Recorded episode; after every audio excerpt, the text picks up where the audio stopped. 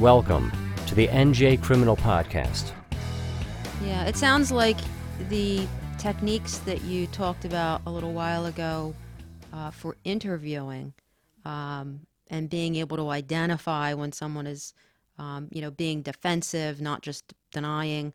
Um, you know, they're the, they're the same techniques that even though you're you're not conducting the interview, but when you're looking at a, a statement and analyzing it, you apply those same type of techniques. Yeah, you you can easily look at statements if you're not the one there and you're not getting the statements. You know, you can look at them and um, analyze them. You know, for someone else and say, look at the answers that you're getting. Is the person answering your question, you know, directly, or are they avoiding? I can give you uh, one example. There was a pretty horrific murder in Warren County where, you know, and a woman, you know, an older woman was she would sit in her chair on the porch every day and wave to the traffic and people would know she's there and they'd go by and wave and that was her her daily routine. And uh, they found out that someone had gotten in the house. She was shot in the head with a 22 um, and it bounced off. And then she was shot again in the head and she was murdered.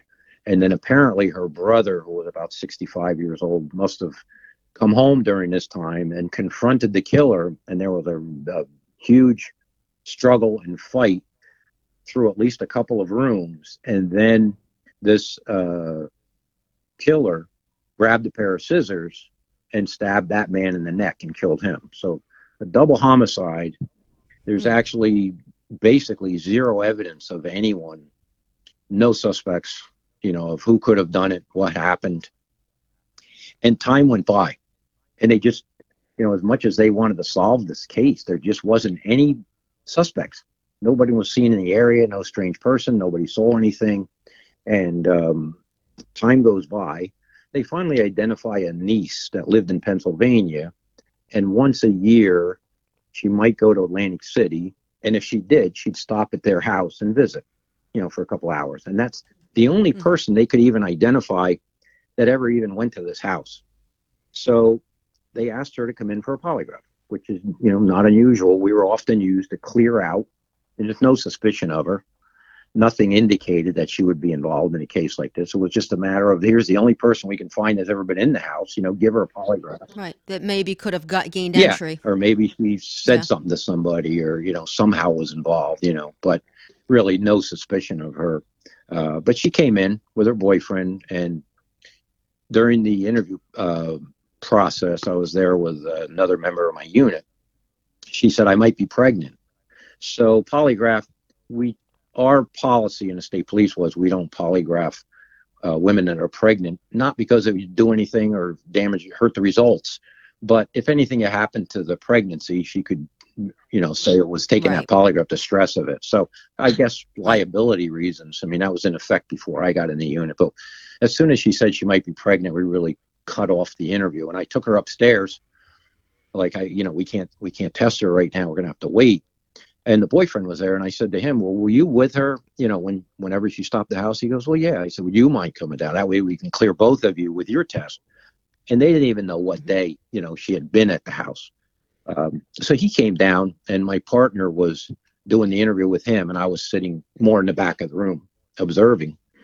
And all of a sudden, my partner stood up and just walked out of the room without saying anything. So I didn't know where he went. And, uh, you know, the guy is sitting there with his back to me.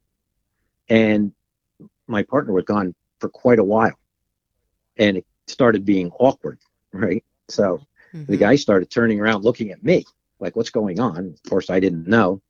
So I went up and I just sat in a chair in front of him. I said, um, Well, my first comment to him was, Could anybody tell us that you were at the house that day? He said, I hope not. I sincerely hope not. That's not I a knew no. right there, he's the guy. right? So, Yeah.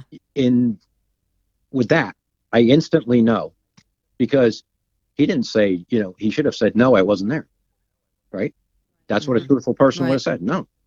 He said, I hope not. So then I knew that he didn't, he wasn't sure.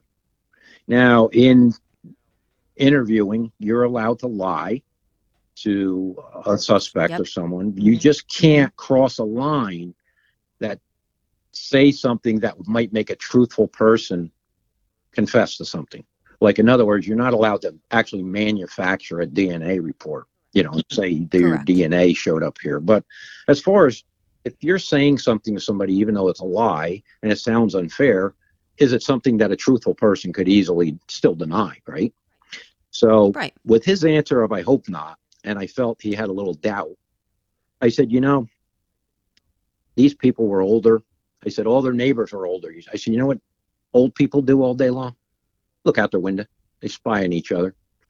I said, in this case, um, these people were petrified by what they saw that day, and they've never come forward and gave any statements about what they saw.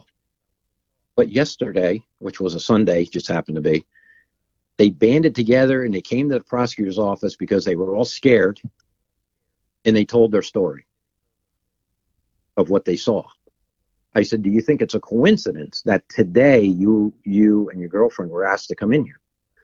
Now, a truthful person could have Mhm. said, "It is. It's obviously a coincidence, and there's no way anybody saw me there. Like easily deniable." Because I wasn't Exactly. there. But he doesn't deny it, right? And he ends up Mhm. uh, shortly thereafter telling me, he goes, "Look, my girlfriend thought they had money." So I went there with this old 22 that I found that had one bullet in it. And I'm standing there threatening the old lady with it. And I'm holding the, the rifle pointing at her. I was never going to shoot her. He said the gun goes off. It hits her in the head and bounces off. She said she's sitting there looking at me. I just shot her.